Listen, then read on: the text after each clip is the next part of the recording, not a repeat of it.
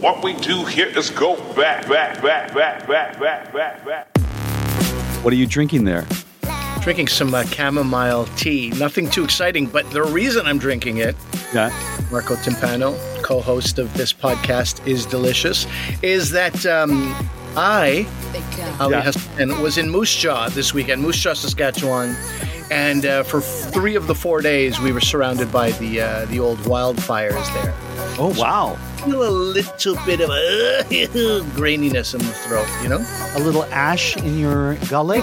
That's got to be what it is. That's got to be what it is. Some members, some were flying around. We should not make. Uh, we should not make fun because But it, this is our coping mechanism, right? Yeah, what do you do? We've had this in where we live in Toronto as well. We've had plenty of this. We've had like soccer games canceled, baseball leagues just shut down for three Yep. days, for a week once, right? yeah, we're certainly our friends in the U.S. have been feeling the effects of it too because you Yeah. know CNN really likes to those say- Canadian wildfires, Canadian wildfires. which I find hysterical. yeah, we're keeping you Um, honest, is what I what, what I like to say. Yeah, I uh, Moose Jaw was very nice, by the way, buddy. Tell you me, know, there's, tell a, me. there's an Italian connection in Moose Jaw. Really? Okay. Well, I got to hear that. I mean, you might not be happy about it, but it's it's Oh. a very interesting one.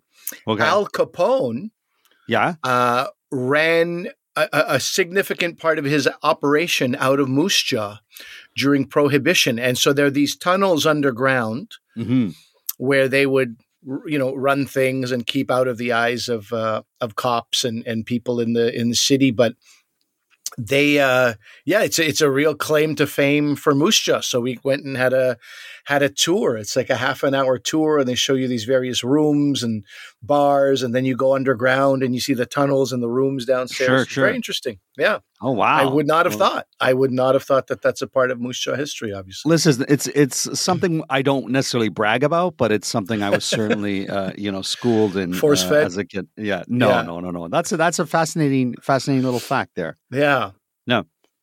Listen, So- we're yeah, go on. no you go on I, I, I, was just going to say, I was just going to say, I asked you about your what you were drinking, not thinking we were actually recording the show, the top of the show. But I love that, that we started that way. But we're two days late on this particular episode. We're two days so- late. So I said, I got to it. You go, you go, uh, I'm, a, this is what you said. You said, I'm going to record Sure. now.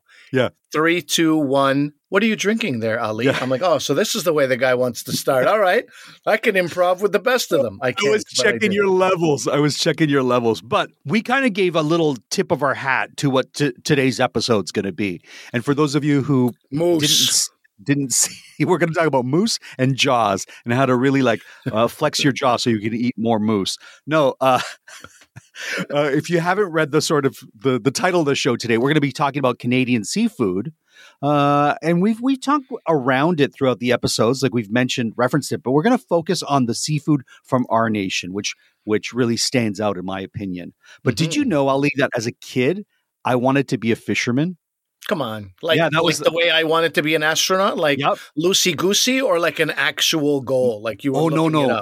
An actual goal. Like I Oh, wow. I was all about fish when I was a kid. I was like really into fish and it always surprises people when I have this real knowledge of fish or we'll be somewhere and I'll be like, "Oh, that," and I'll I'll I'll name the fish that Hmm. it is. Amanda's always like, "Oh yeah, I forget that you were you have all this knowledge about fish." But yeah, I wanted to be a fisherman when I was a kid, when I was a young boy, uh not realizing that, you know, ultimately a fisherman catches and kills and serves fish or, or sells fish right i thought it was just a way to be close to fish and so for the Oh. longest time I- and Oh, then i went. I, I i turned in, i turned that from fisherman to marine biologist uh, is where i ended up landing and then i got into comedy and i can't swim so uh, it stands to reason i am fisherman no more What an adorable little ding dong you must have been. yeah. I, I I really was, and I did once catch a fish without a hook, and I think I talked about it on the show once. Um, I don't know that story. What did So- you use? So what Your bare happened was close. What happened was I saw we there was this property that we owned at one point that had a pond on it, if you can if you can imagine, and I saw fish jumping in the water, and I told my dad, I'm like, "There's fish in the pond," and he's like, "There's no fish in that pond. There can't be. It's just a." a reservoir water, right? And I'm like, Did he slap you on the a-" back of the head when he said it too? or- No, he was busy. He he was making a little garden or something. Him and my uncle were busy, and I just kept saying, "There's fish. There's fish on the pond, right?" and he didn't believe me. So me and my cousin, I'm like, oh, there's going to be a way I can catch a fish. So I found some string, some long white string, and I didn't have a hook, right? Mhm. But me and my cousin dug up and I found a worm. And like, how am I going to catch a fish? So what I did was I tied the worm to the string, and then I tied a lot of knots, knowing that some fish have barbs in their mouth, like uh, Mm. little little teeth. And if I could ca- tie knots with the string around where the worm would be, then maybe their barbs would hook into that those little balls of, of string. And so I threw in the water, and as soon as I felt a tug, little me just yanked it out of out of the water as fast as I could, and this fish goes flying three feet in the three feet in the air behind me and falls on the ground. And my cousin goes running to my uncle and my father, screaming. And my father thought something had happened to me. I Yeah. fell in the water. I was drowning or something. So he comes running, and we're like, "We caught a fish! We caught a fish!" And they're like, "Holy shit! I can't believe this kid caught a fish without a hook, without a rod. How did you do Yeah. it?" Right? Uh, So yeah, yeah, yeah, that yeah. that was my brain working when I was a kid. Yeah, you're a fisherman after all, matey. Listen, uh, the things kids will do to get their father's attention, right? Right? That's pretty impressive, actually. But to, to be that resourceful, Yeah. find me a kid today who can do any of that. I'd be uh, very impressed. I Good was for you, pretty buddy. Well, so yeah. this is your this episode is like your lifelong dream to do this episode. This is this Well, is listen. you. Yeah. I'm proud of our waters and I'm proud of our fish. You know, a lot of people they sort of um what's the term? Apprezzare is the Italian word. They they esteem uh fish like marlin or swordfish or tuna, these big water ocean fish, right? And we have a lot of fresh water and a lot of our fish aren't big fish which which is great because their mercury content tends to be lower because the bigger the fish the more the bioamplification happens when it eats uh, contaminants and what, whatnot, right? So these Mhm. large fish that people really esteem tend to have more, you, you shouldn't be eating that much of it, but our fish tend to have less of it because our fish are freshwater fish, so they don't grow to really large sizes, and our waters aren't as polluted as the oceans are and a lot of our fishing is actually actually sustainable so that makes me very proud of our fish I've heard they're proud of you as well. yeah you know This is uh, probably semi-fake Canadian propaganda that, that Marco is uh, spewing, but only f- semi. Only semi. It is true that you can find still good quality fish, but it's also true that the oceans, uh, in general, at large, are becoming more polluted. So I would say that uh, you want to, you know, you want to know about mercury content, and you want to be sure very cognizant of because I do know people who, although mind you, they were also eating like canned tuna and things like this, but Right. but their mercury they they've got a you know a mild case of mercury poisoning. I know two Oh, people Jesus. who had that.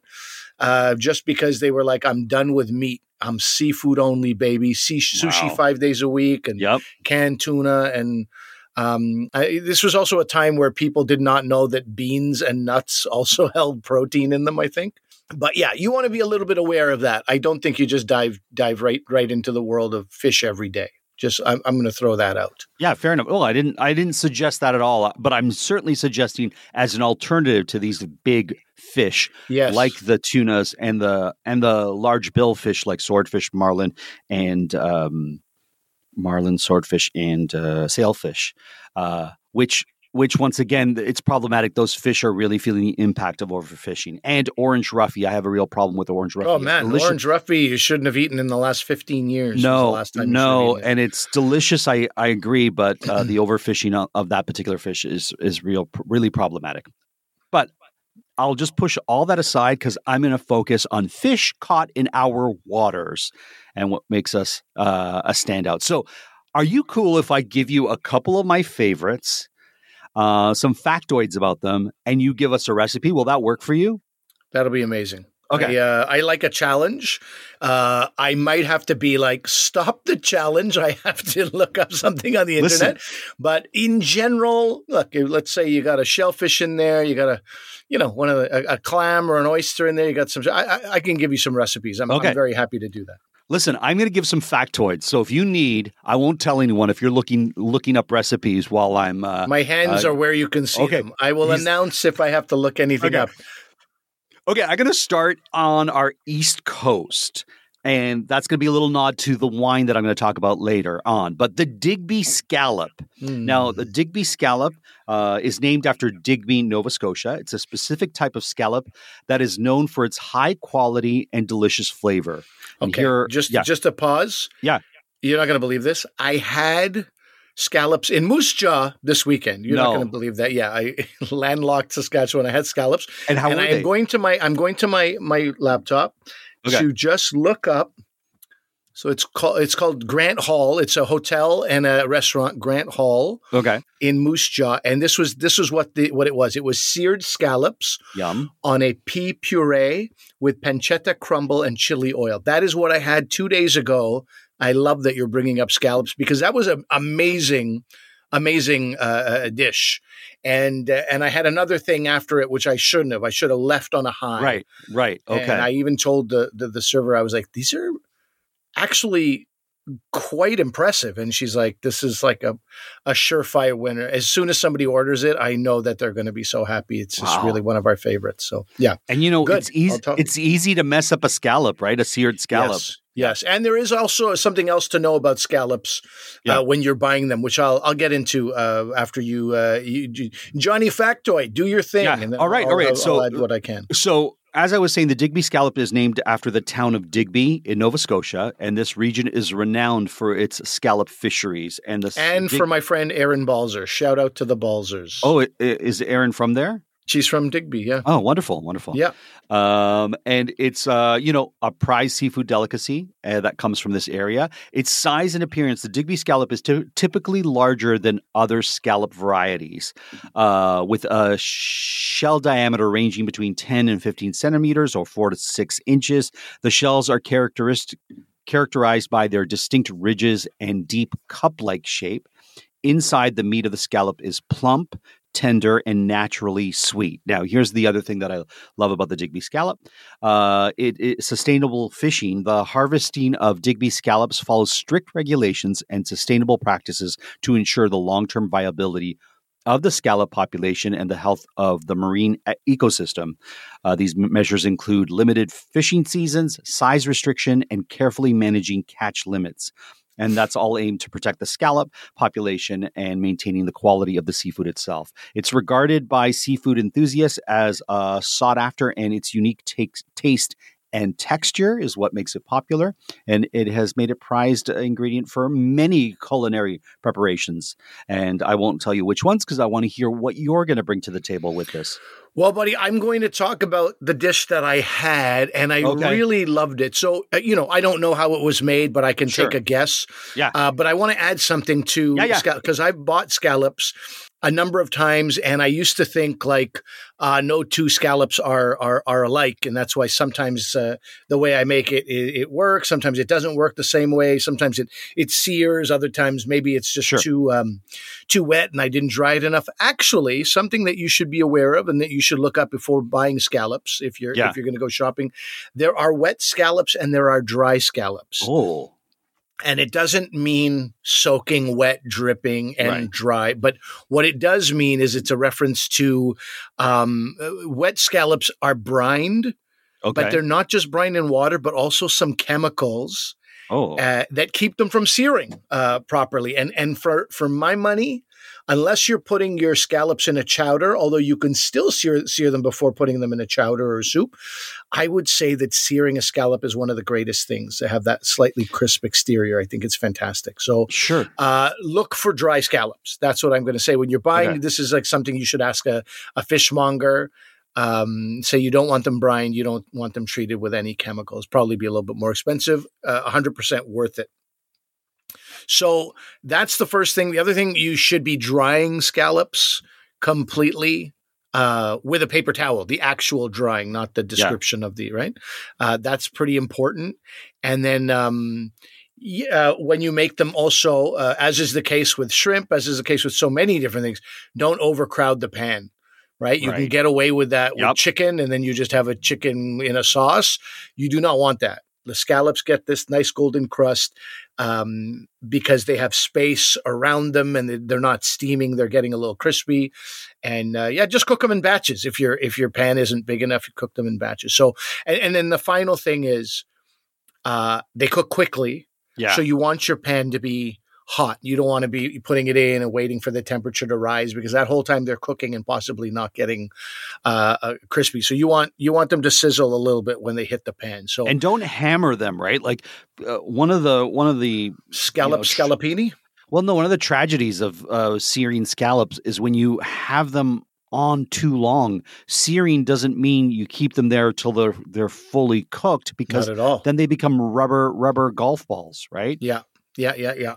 So I would say, here's my suggestion. Okay. Inspired by the Grant Hall by Grant Hall in Moose Jaw. Okay. You take some scallops, sea scallops or bay scallops. Digby are a little larger, so you'll take Right. less of them, uh, you know. But if it's, you're serving it as an appetizer, if they're small, four. If it's Digby, it's like one or two um, um, scallops. But bay scallops are really small, aren't they? Sorry, sea scallops are bigger. Yeah. Yeah. it's yeah. it's funny because because Digby, like the Bay of Fundy, is all there, so you think it's a bay scallop, but it's actually a ski, sea scallop Yeah. Sea scallops are large. not- yeah. In the sea. Anyway, it doesn't. Yeah. yeah. Okay. Gotcha. gotcha. Um, but but you're absolutely right. Bay are are smaller. So you take the scallops again. Um, you make sure that pan is already heating up. When you pour oil into it, I would say olive oil is great. You want to uh, make sure it shimmers immediately. Uh, I would also say, I mean, I'm just going to make a suggestion: put a smashed clove of garlic in there Oh. To to flavor the oil a little bit because it's a delicate flavor. It's not like it's not the same as lobster and and and and and, and shrimp. It doesn't have that same seafood flavor. It does have like an essence of the of the sea. Yeah. When you say shimmers, what do you mean by shimmers? Uh, shimmer. The oil should. Um, you don't know what I mean by shimmer. The oil, like if you put an oil in a cold pan or if you put it in a medium hot pan, you see it kind of like shake a little bit. You see it like okay. it's it thins out immediately. Okay. and it starts to um you know reverberate man I just, Sure. It gives. A, it has a little. It has a little bounce to it. Yeah there's a little bounce to it Like the- okay F- folks, picture the shimmer in Ali's eyes. When you see your Mm. oil do that, it's ready. a lot of people won't know the shimmer in my eyes but he's not wrong um you talk to me about food my eyes do start shimmering so i would say you know flavor that oil with this garlic put the scallops you know again dry salt and pepper and put them in you don't need a lot of time i'd be surprised if you ever need more than five minutes for a Thank scallop you. right it Thank could be you. like a Folks, minute and a listen. half Listen to the man. Listen to him. Say it again. Sorry, because I just kept saying listen to him while you were talking. Good Lord. Stop bossing people to listen to me. Uh, you don't need a long time. You need about 90 seconds aside, Thank you. maybe two minutes aside if it's a very large scallop. Mm. And you want it to get crisp on the exterior. And when you take it out of the pan, like so much seafood that is delicate, it continues to cook a little bit. So in that time, what I would suggest again inspired by moose jaw of all places. Yes. put the put uh, some uh, butter into that pan a little bit of white wine to deglaze it because the scallops will uh, I- inevitably uh, stick just a little bit.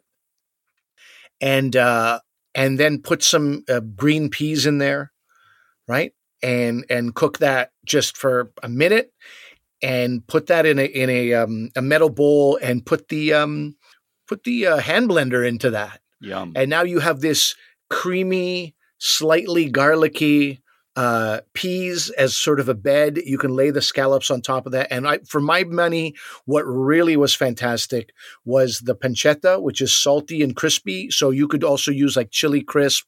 You could use whatever else you, you have on hand. Or whatever, but better than bacon, I think, is pancetta in this in this situation. And then chili oil. And the chili oil, I find scallops lend themselves so well to to some spice. I really really liked it. And and the other thing I would say, which I asked for, which did not come with it, was a, a wedge of lemon. And lemon just lit the entire thing up because you There you have go. the creaminess and the crispiness and the delicate flavor of the scallop. You have a little bit of a bite, but just a little bit of tang. And you could put that you could put that into your pea puree to begin with, so then you wouldn't need to necessarily drizzle uh, citrus on it afterwards, but but uh, but I would. So Now, that's, uh, you know- that's exciting. Scallops. Uh, Uh, I want them again. It's listen. You, have my mouth watering for scallops, and or as my wife says, as my wife says, scallops. But you know, bacon is often accompanied with uh, scallops, right? And what if you don't eat bacon? What would be that salty uh, thing you might suggest someone add to? Uh, I mean, there is beef bacon. Beef Okay. bacon is making uh, uh, there's quite a resurgence of beef bacon, beef bacon for exactly this reason. That Okay. many people don't eat bacon, and they are looking for uh, something to find out what all the hoopla is about. Now, you don't Sure. get the exact same flavor with beef bacon, but I think that could work. Otherwise, man, eh, you know, sometimes if people don't eat bacon, I just I I just do a complete 180. I just go in a different direction because to really find that same level of salty, crispy, porky flavor, it's Right. it's quite difficult. But if you can find some beef bacon or something, Could know, you do nori flakes, or is that too? Is it giving us too much of a green? too- no. You like the crisp? You like the No, crisp no, with nori yeah. flakes? That's not a bad idea. Okay. That's cool. not a bad idea. Oh, sure. there you go. Sure. Every once in a while, I come up with a not a bad idea. That's Yeah, that's I mean, huge it's- praise again- from Ali. That's huge praise, folks. That's, but for that's me. Marco, that is going in a different direction, Sure, right? Because you're no longer going in a beefy, salty uh, flavor. You're going in more seafood flavor. Yeah. So you've gone to completely. You're not trying to replicate bacon. You're just trying No. to give something, and that's that's fine. But you could do that. okay. Cool. Do I not praise you enough? Not not really. If you listen back, if you ever listen to our shows, you'll hear how mean you are to me. I called you an adorable little ding dong as Earlier. a child. I said that- that's the nicest thing I've ever said to anybody. Uh, okay, are we ready for our next one?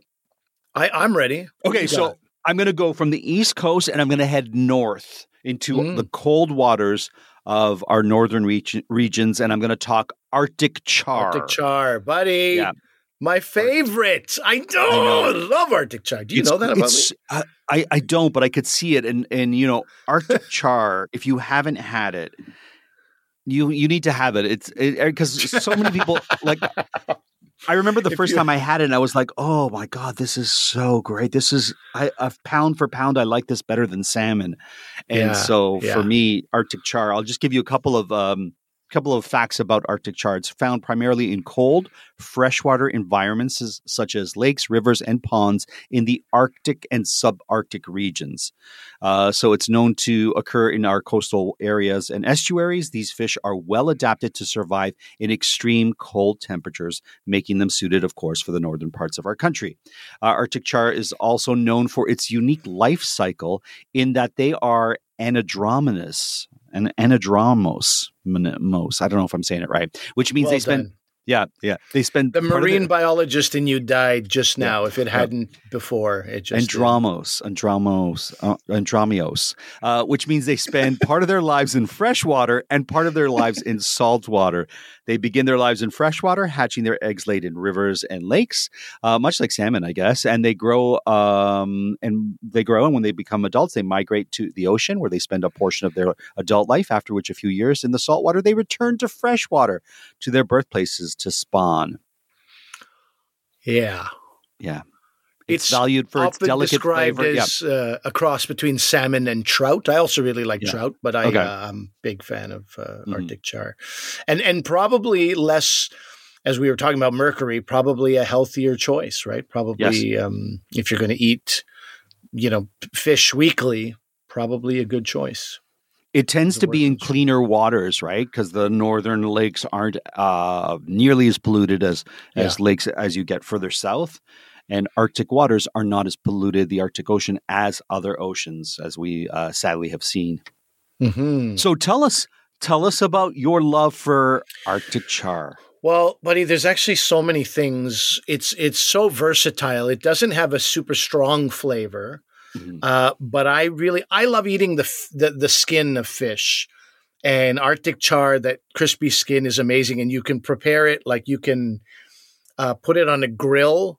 You can uh, pan fry it, which I Yeah. that's generally my go-to. But you can also bake Arctic char. You can broil it, which is also great, and it it really agrees with with sauces and marinades, which is like you know a borderline hobby of mine, making sauces and marinades and all these kind of things. There's an Arctic char. Uh, also, you can. Do you know what aguachile is? Yeah, I do. Aguachile, if you break it up, agua and chile, Chile. is chili water, Right. and it's like ceviche. Uh, you serve it That's raw, right. but it's in a in a uh, a very spicy. I'm always, uh, you know, it's always got to be spicy. But you can serve, um, you can even serve uh, Arctic char raw, is what I'm trying to tell you. Uh, but you, I mean, raw, but like a ceviche cooked in Right. something with, you know, lime sauce and then habaneros and mint. And then you have something crunchy in there like fennel or like jicama or something like that. And it's, uh, that's, that's one of my, oh my God, my own, and, and red onions, my, uh, my mouth is watering. So that's one suggestion. If you make pestos, whether that be basil or kale or sun-dried tomato, any kind of pesto rubbed into an Arctic char and then, you know, uh, baking it or, uh, or, or broiling it. I think that's really amazing. Sure. Um, and, and then another thing is like a lot of the stuff that would be like a salad dressing. So for example, I've talked about salad dressings, you know, lime juice, olive oil, Dijon, a little bit of maple syrup. That's one of my favorites. That would be amazing on Arctic char. The- when you think about like good quality salad dressings that you make personally, not Right. that you buy in a bottle. Yeah. So don't get your are great. Thousand Island dressing and pour it on your char. Don't you get that thousand? You get away from here with your thousand. hour- But and then there's the final thing I'll tell you, just because Yeah, I yeah. could go on uh, uh, ad nauseum about this. But my father used to use this ingredient, and I, um, I kind of you know fell in love with it too for for certain fish, and it's called. So I'll have to look up what it's called in English, but it's called ajvan. But I think it's carom. No, what is ajvan in English? That's so ajwan is carom seeds. It is carom Okay. seeds. Uh, similar to thyme in flavor, though more pungent. I would not have said that. I would say more pungent, but either ajwan, and if you really can't find it, if you can't find ajwan, you look for um What, for fennel. You said carom? yeah, they call it carom. I mean, I don't know. Not This carob. is- Not carob. No, right? C A R O M. Okay. I've never heard of this, so I'm looking it up now. You look it up. It is. Uh, it Oh, looks okay. similar to fennel, but I, Yeah, yeah. what I'm saying to you is you could also use fennel. So if you want the simplest pan fried fish in some olive oil and butter, first of all, uh, coat that skin side with some salt and pepper and uh, and ajwain, because as those fry and crisp up, they will be amazing on the skin. And on the other side too, that same ajwain and uh, and salt and pepper, and that is it. And then you're free to uh, put some lemon or lime on it, and any herbs that you think would go well with that. Some fresh parsley or cilantro, or whatever Yum. you think is uh, is there. But it's such a simple fish, and it always makes people think that they're, um, you know, when you have a guest, it looks like you went out of your way to do something particularly special, but it's three spices and some lime juice. It's just um, that's the power of Arctic char. I think it just you somebody makes that and you go, you would make that for me. I don't know. I God, I can't say enough good things. It's a Fantastic. beautiful looking fish too, because it has a pale pink color to it. Yeah. Uh, you know, in the vein of salmon, it's delicate but flavorful, and I think you're right. It really highlights any flavors you bring to uh, the char party. Yeah. Yeah. The char party. I love it. Okay, buddy, I'm ready All for right. number three. All I- right, I now like, I'm I like gonna- where we've gone on this journey so far. I'm gonna head west to our west coast. So we've we've we've been to the Atlantic Ocean, we've been to the Arctic Ocean. Now we're gonna go to the Pacific Ocean with my Yeah. favorite Canadian seafood to is say. It is the geoduck. Oh my god. Yeah, I wanted to throw you a curveball here. That's hilarious. Yeah. Okay, That's so while hilarious. Ali is figuring out what he's going to say about the gooey duck, I, I all I know is Okay. what it looks like. I Yeah. can pick it out of a lineup. it looks up, it looks obscene, right? It looks perverse Yeah. and vulgar. So- but uh, I I have never I don't know it. I don't know how to make it at all. I have never made geoduck. Figure That this is out, my friend, while I Okay. while I give some some some facts about it. So it's a it's a type of large, long-lived clam which is found in the Pacific Northwest of North America, Yeah. and its size and longevity. uh, Gooey ducks are, and I say it's pronounced gooey ducks, but it looks like geo ducks, Yeah, all one yeah. word, right? Uh, they're the largest burrowing clam species in the world, and they have an impressive average size with their neck, the siphon, as it's called, uh, alone often exceeding a meter or three feet in length. Hmm. In fact, it's the largest the largest recorded geo geo uh, geoduck. Sorry, had a siphon measuring over 1.5 meters, five feet long. The clams can live for a, a remarkably long time, with some individuals surviving for more than a hundred years. Geoducks are typically found bur- buried in sandy or muddy substrates in the um, in interior zone near coastal areas. They are known for their abilities to dig deep and burrow, often reaching depths of over one meter or three feet Mhm. in into the sediment. Uh, harve- harvesting uh, ducks involves carefully digging them out from their burrows using specialized equipment such as uh, water jets and shovels. And due to their popularity in the Asian markets, particularly in Chinese cuisine, gooey ducks are commercially harvested in the Pacific Northwest, mainly in the states of Washington and in the province of British Columbia. And they fetch a lot of money in the Asian market, uh, Wow. Ali. They're prized for their sweet and flavorful meat, which has a unique texture that is both crunchy and tender. It's often enjoyed raw in sashimi sushi or as a component to other seafood dishes. Their uh, peculiar appearance, or as Ali said, perverted looking appearances, and their exceptional size make gooey ducks uh, interesting and sought after delicacy in culinary circles. hmm And they go by another name as well, which you didn't say. Oh, I didn't know. The schlong. No, oh, the, sh- but the schlong. I, I made that up, but uh, it's very. I mean, you got to look it up. Like like Yeah. like Marco said, it's spelled geoduck, uh, but it's gooey duck. So first of all, the name is strange, and then Yeah. it just it looks like this weird deformed thing. So I, I'm looking at an article on Serious Eats where they said Jonas, Jonathan Swift famously said that it was a brave man who first ate an oyster, but that someone does not hold a candle to whoever first ate geoduck, uh, gooey duck. Um, they were either starving to death and happened to be three feet underground at low tide, or had a morbid sense of curiosity and didn't mind getting squirted in the face. Did we mention that they? No, I didn't. yeah, they, they squirt. spurt. Yeah. Uh, I mean, the the jokes. It's too much. So. Um, it- but but you can. I'm looking at a picture of a salad. Geoduck. I keep saying geoduck. Gooey duck with cucumber, radish, grapefruit, fried sage. Um, it looks, and you've had it, and you love it. Yeah. This is what you're saying. Yeah, it's you know I've had it in sushi and uh, sashimi, and what's interesting about the gooey duck is long before it became so uh, esteemed or sought after in the Asian market, uh, Mm. North Americans were using it in clam chowder because it, there was so much meat, right? That it Yeah, was often course. used in canned clam chowder. So like canneries would use that clam as part of their their clam base. Uh, so yeah, It's unbelievable. Uh, it's actually very, very diverse. So, uh, you know, reading this, it's it can be served raw in a ceviche or a, a crudo preparation. Uh, you can also take the um, uh, the body of it, uh, pound it out, you know, slice it thickly, pound it out, tenderize it, dust it with flour, pan fry it like you would with a uh, with a schnitzel. oh my god, I would love Yeah. clam schnitzel. Imagine. Yeah, so it's it's got the schnitzel like texture once you've d- dusted it with flour and all that, but it retains the sea infused taste of Oh, fresh man. clams. I'd be into that too, Uh, actually. we need to find a place that makes clam sh- that makes gooey duck schnitzel, man. I'd be all over that. I would. Oh, I'd boy. wear lederhosen to that dinner with you.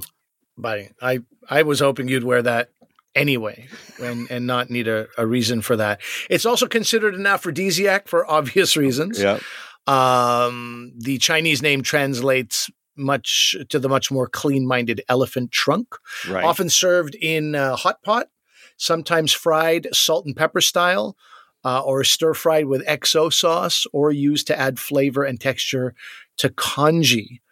Um, this is a very versatile thing, and I've never, you know, and it's it's the look and and my own Yeah. ignorance of how to prepare it that has kept me from ever um, uh, picking it off. Uh, of what do you want to call it? A, a, a bed of uh, uh, ice pebbles at a uh, at a fishmonger, right? Also, I've never seen- water. I've never seen one in our fishmongers here in Ontario. I think I think they sit in the water. If I remember, oh, do they? Okay, I've never seen water. one. So okay, sure, sure. Yeah. I bet they're not cheap either. So Okay, I will find out. God, they look weird. Yeah. God, I would rather just have somebody feed it to me. Uh, while you're while you're laying down on a bed, someone hand feed you a yeah, gooey duck. just slap me with it. Yeah. Um, Yeah. Well, the vulgarity and perverseness uh, continues. You know what, Marco? Tell me. Price be damned. Before Yeah. the fall, I will be trying some gooey duck. What kind of person am I who has not had gooey duck? I'm telling you, you've you've probably had it and not known. That's a possibility. Yeah, I think That's you probably had it in like uh, sushi or in some dishes, and you're like, I'm not. You don't realize you're having gooey duck, and and there you go. Yeah, when you look at a picture of a gooey duck um, that's been disassembled, Yes. It looks like you're looking at a, a, an embryo of an alien. Also, so it doesn't get any prettier once it's disassembled. Okay. I can share that picture with you. Sure. Sure. Yeah, you- yeah. Gosh. Okay, so those are those are my three picks for the seafood, uh, Canadian seafood. Fantastic, buddy. I loved all of it. I also love, I, I thought I might have an opportunity to talk about masala fish, which my father used to make, make a, a really tasty, spicy tomato masala. And then he would take like a, um, more like a firm fish, like think halibut or firmer, Okay. and then just tuck it into little pockets of this, uh, of this tomato sauce, this spicy like masala tomato sauce, and then cover it. And it was done in under 10 minutes oh wow. and it had like the spicy tang of the of the sauce and and yeah they would do that with salmon they would actually do that with with a trout and they could have done it with char as well i just Could, could you have done it with mackerel, like a really oily fish, or uh no, No? I, I mean you could have probably Sure. i don't know i wonder Mm-hmm. huh it's super oily because the that tomato sauce already has a little bit of an oiliness to okay. it but you could just to just to throw out another Canadian fish? Yeah Okay, that was that. I'm I'm hungry, man. I often find that uh, when we do our shows, it's like ah, I have a real, a real jonesing for what we talk about. No kidding. Uh, tell me about wine, buddy. Okay. You were going to now. Is this something that can, like, you can't really say, or you correct me if I'm wrong, but I don't Yeah. think you can really say this pairs well with seafood. It's like saying, you know, if somebody goes, I like Indian food or I like Chinese food, you're talking about hundreds of dishes. Like, Yeah. I feel the same way. Like, this pairs well with Chinese, with seafood.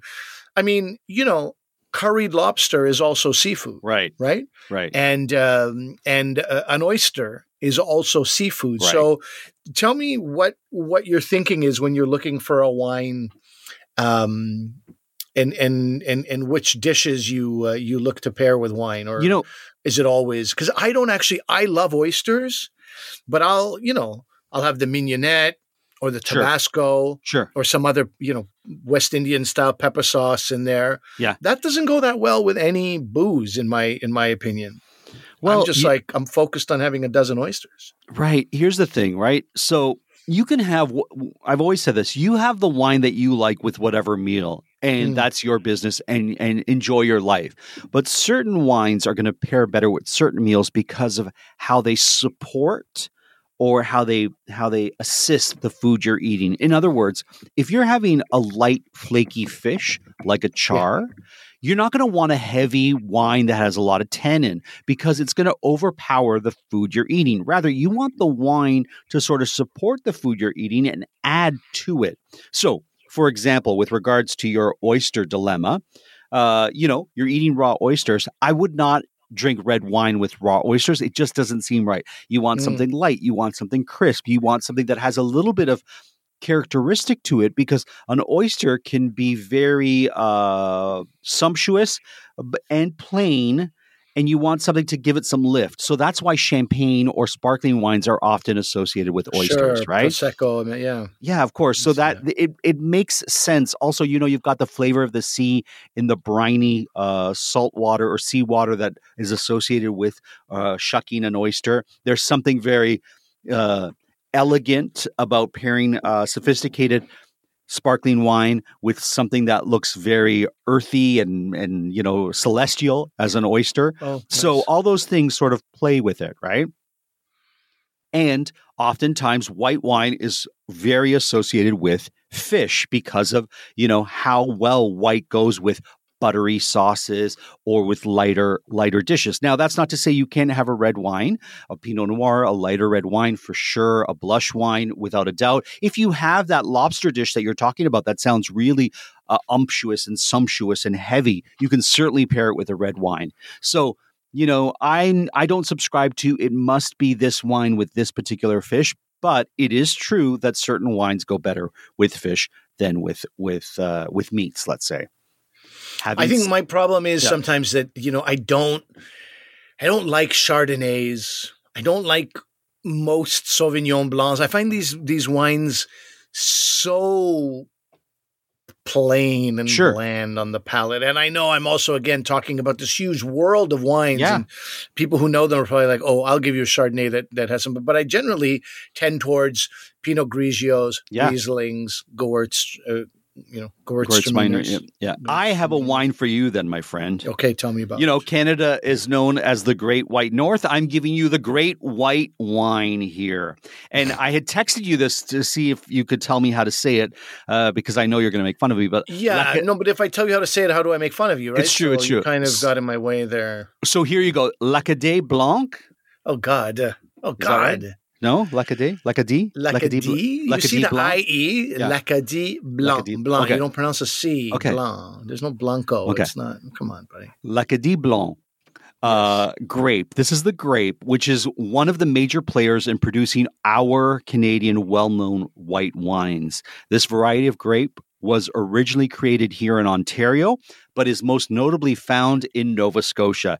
It produces a pale yellow wine that has a crisp acidity and a lengthy finish with notes of citrus and grass. Here is why, here are some interesting facts about this, and then I will give you my recommendation of one uh, one bottle of this particular wine that I really enjoy. So I love this wine because the grape varietal uh, L'Acadie Blanc is a white wine grape uh, that was developed here in Canada, but it's a hybrid grape of, get this, a French grape, the Cascade, and a English grape, the Seyval Blanc grape. So you got the English and French here producing a uh, grape varietal that is a quintessential Canadian varietal, and that just makes me very happy because it feels very in tune with the nation, right? That's Acadian right there. Yeah. yeah. It was nice created mix. in 1953 by the great breeder Ollie Bradt in Niagara, Ontario, at the Vineland Horticultural Research Research Station. There's a mouthful, which is now the hmm. Vineland Research and Innovation Center. And as I said, it's primarily grown in Nova Scotia, but also in Quebec, Ontario, and New Brunswick. It is considered one of the most successful grape varieties in Canadian wine uh, history and in the industry. Um, and it is suitable for cold climates. That's why a L'Acadie uh, Blanc works so well here in Canada. It uh, it works in the maritime provinces where it can get very cold. It can withstand harsh winters and is very go- good at resisting disease. So it's a good disease resistant um, uh, varietal. Uh, the characteristics of this uh, wine are crisp and refreshing and a moderate acidity, and mm. the range of flavors that can include citrus, apple, pear, and floral notes. It's often produced both in still and sparkling wines. Oh, nice. It's been awarded and it has gained recognition internationally, and it has contributed to the growing reputation of Canadian uh, wines. Although I think the the country needs to do more to promote wines in Canada within our nation, so that we all know it. It's uh, known as the Nova Scotia equivalent to Chardonnay, but I think it's so much more complex and so much more interesting than Chardonnay for those exact reasons that you stated earlier, where Chardonnays can feel very blasé. I think mm. L'Acadie Blanc really has some character and substance to it. Now, with regards to food pairings, due to its vibrant acidity and versatile flavor, uh, L'Acadie Blanc, uh, Blanc pairs well in many dishes, including creamy cheeses, light salads, poultry, and it complements seafood very well. That's why I pulled this wine out for our listeners today. Now, I'm going to tell you my recommendation. And if you listen to past episodes, I mentioned this particular wine. It's called Nova 7, N O V A 7 by Benjamin Bridge. They describe it as a pale rubenesque pink color with crystalline reflections. On the nose, it has hints of mango puree and ripe, juicy Georgia summer peaches. And it's uh, energized by zesty notes of key lime sorbet. On the palate, the wine refreshes immediately with a vibrant combination of honeysuckle, lemon cream, and a touch of spring floral blossoms. To me, hmm. it's just a great wine. That's how they describe it. And I'm like, Yeah. all right, Hysterical. but it's a little bit poetic here, but yeah. I had it with a friend at a friend's house, Judy in Halifax, where she served appetizers and we had that wine and it was fantastic with the cheeses, with all the little bites. You can serve it right there just as as an opening friendly little wine with friends and then I've had it for dinner and it just it it's so versatile it can hold up to certain dishes it can really express itself in a friendly way and I kept drinking it thinking to myself this is a wine from Nova Scotia this is a wine from Nova Scotia because I never associate Nova Scotia with wines then I have this white and I'm like this white is better than many of the European or old world wines that I've had and it's fantastic and I have to say I think because it grows in a cold climate. I think when you have it with food from our country, like seafood, when you have it with North American dishes, it really is resilient and stands up. And I really recommend you try the Acadie Blanc. And my recommendation for the bottle is the Nova 7. So if you can find that in your wherever you buy wines, give it a try. Let us know what you think of that wine. Your excitement was palpable, Yeah. my friend. I'm I can see your face as well, Mhm. and your eyes were going up in a way where you were reminiscing about the wine. Yeah. Were they shimmering? it- Were- my eyes No, shimmering? No, Okay. no, they were dead inside, but they were going upwards. no, I don't know what they were doing, buddy, but they were. You were excited, so Yeah. I'm excited about the Nova Seven as well. I'll give Yeah. that a try, Yeah. and I will spit it at your feet if I You- don't like it. You Better do it, my friend. Yeah, but I'd love to know what you think of it. And I, I, it's hard to find here in Ontario because of, of course, the LCBO here. Whoever picks wines doesn't know, uh, you know, what they're doing, in my opinion. But uh, yeah, it's not an easy wine to find. But Oh, when you do, it it's a treasure. Words. Yep. Okay. All right, folks. Well, it's the middle of summer.